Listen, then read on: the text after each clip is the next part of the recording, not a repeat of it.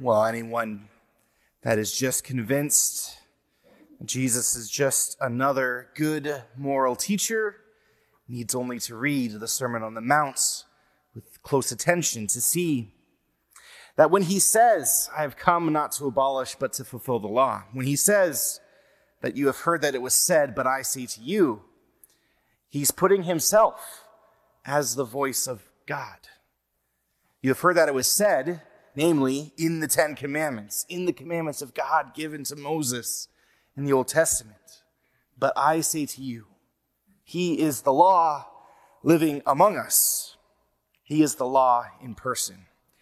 This makes me think of one of my favorite little meditations on the Ten Commandments. We see the two tablets of stone in art, and they usually depict, you know, numbers one through three on one of the tablets and four through ten on another.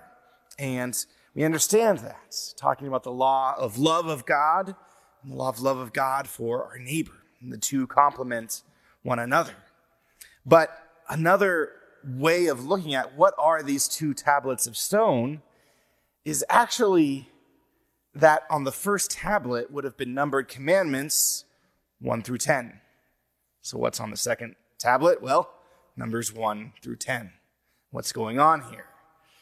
Well, in the ancient world, when you make a covenant as a ruler with your people, you would etch your law, the law of that covenant, on stone.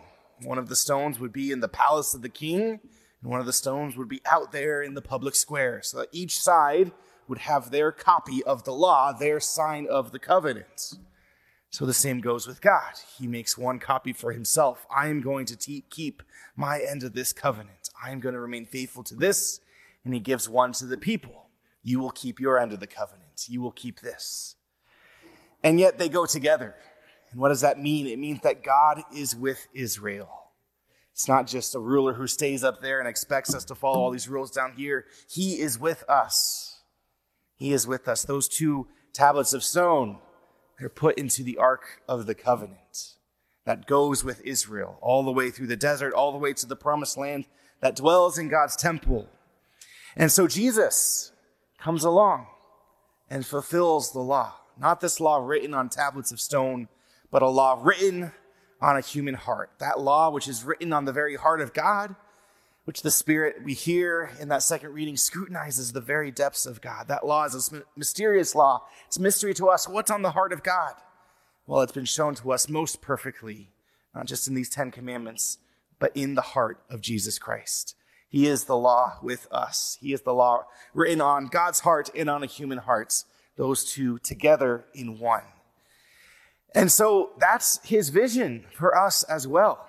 Not that we would simply follow these laws like any other rules of our life, but that we would internalize them, that we would take them into our own heart, let them be written on our very soul, that we would live by them all the days of our life. You know, the Ten Commandments themselves are remarkable. They show a different kind of authority than any other law of the old world. Uh, not because of the first eight, though, however. When you look at them, you can see, well, other cultures would say, do not kill. Others might say, even do not commit adultery, do not steal. But you get to those last two, thou shalt not covet thy neighbor's wife, thy neighbor's goods. And it's something remarkable that this law has governance over the very interior life of human beings.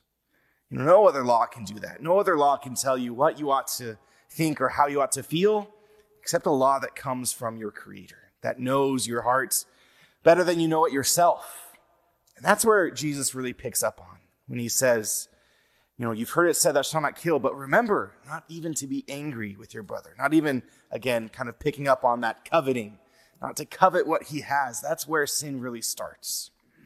Uh, we generalize uh, this teaching of Jesus into the teaching of the seven deadly sins. Really, that's exactly what he's pointing to. These seven deadly sins maybe aren't, you know, actual sins in themselves, but they're like these attitudes, you know, looking with lust, you know, holding in anger, you know, having envy towards another, not living in truth. You know, maybe hard to pinpoint exactly where they are in our life, but they certainly can enwrap our soul, that inner part of us, and they keep that law from sinking in and changing our life. And so, uh, to run through the seven deadly sins uh, real quick and to see uh, in them, you know, God's plan for us, for human freedom. Each of these seven deadly sins, sort of like a chain, you know, sort of like a, a type of slavery, really. You know, lust is kind of the first of the deadly sins, the lowest one, actually.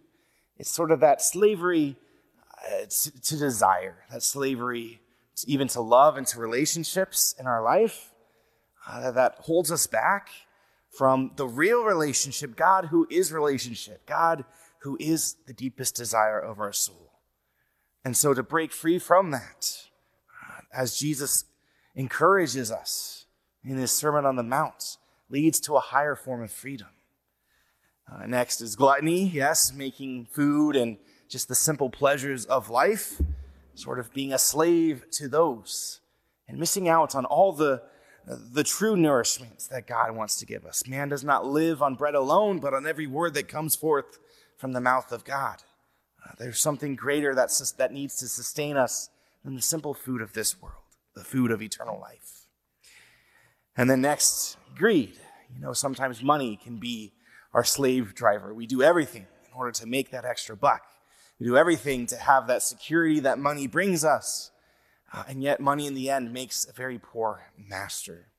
Again, it cannot buy our happiness for us. Uh, it just turns into this empty hole that we keep trying to fill and fill and fill. But God did create in us that desire to earn so as to give, the desire to be generous, to have something to give your, your life for. So that generosity being the antidote to our greed. And sloth, yes, uh, we have this deadly sin, this capacity to make comfort our slave, or, or to be slave to comfort, really. And instead, you know, God in the beginning, He rested on the seventh, seventh day. This true rest, a, a different kind of rest, uh, which fulfills us, which gives us that strength to go on in the mission, have that zeal for the kingdom of God. And anger, Yes, God has put on our heart the desire for justice, but sometimes that can turn on us and become our master. We want everything to be fair, at least for us, everything to be just, at least for us. And so revenge, uh, we become a slave to.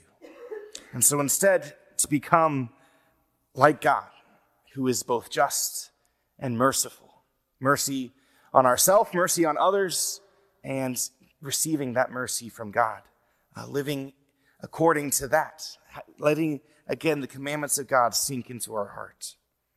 Uh, envy, you know, relying on our own successes, and if someone else is succeeding more than us, uh, we grow saddened by that. We become enslaved by that rat race, always chasing after the next thing and getting the best, better of someone else. And to that, uh, God has made us for glory instead for glory. He wants us to realize that He is proud of us, that He sees us, that He sees the success that He has worked in our life, and that it is enough for Him, not to be enough for us, uh, to receive His glory, to say, to hear Him say, Well done, my good and faithful steward. And then finally, uh, pride, the most deadly of the deadly sins, really becoming almost our own slave master. We making the worst of all, you know, slaves to our own ego, our own self importance. And instead, you know, we were made for God. We were made in the image of God. So, yes, pride is the most tempting of all sins to make the image of God God Himself. But we were made for you, O God. And our hearts, they are truly restless, as St. Augustine says, until they rest in Him. So before you is set life and death, good and evil, as the book of Sirach told us in that first reading. And so to choose life, uh, to choose uh, these ways of virtue, the way that God has designed our hearts, uh, to cast off, again, the, the roots of death, those seven deadly sins, to have them crushed. Uh, usually we talk about Mary crushing the head of the serpent. Mary also crushes the heads of these seven deadly sins, the capital sins. And so to pray for her intercession, she who received again the law of the Lord into her heart, her annunciation, And that law was made flesh, made a heart for us, Jesus, who is this very law dwelling among us.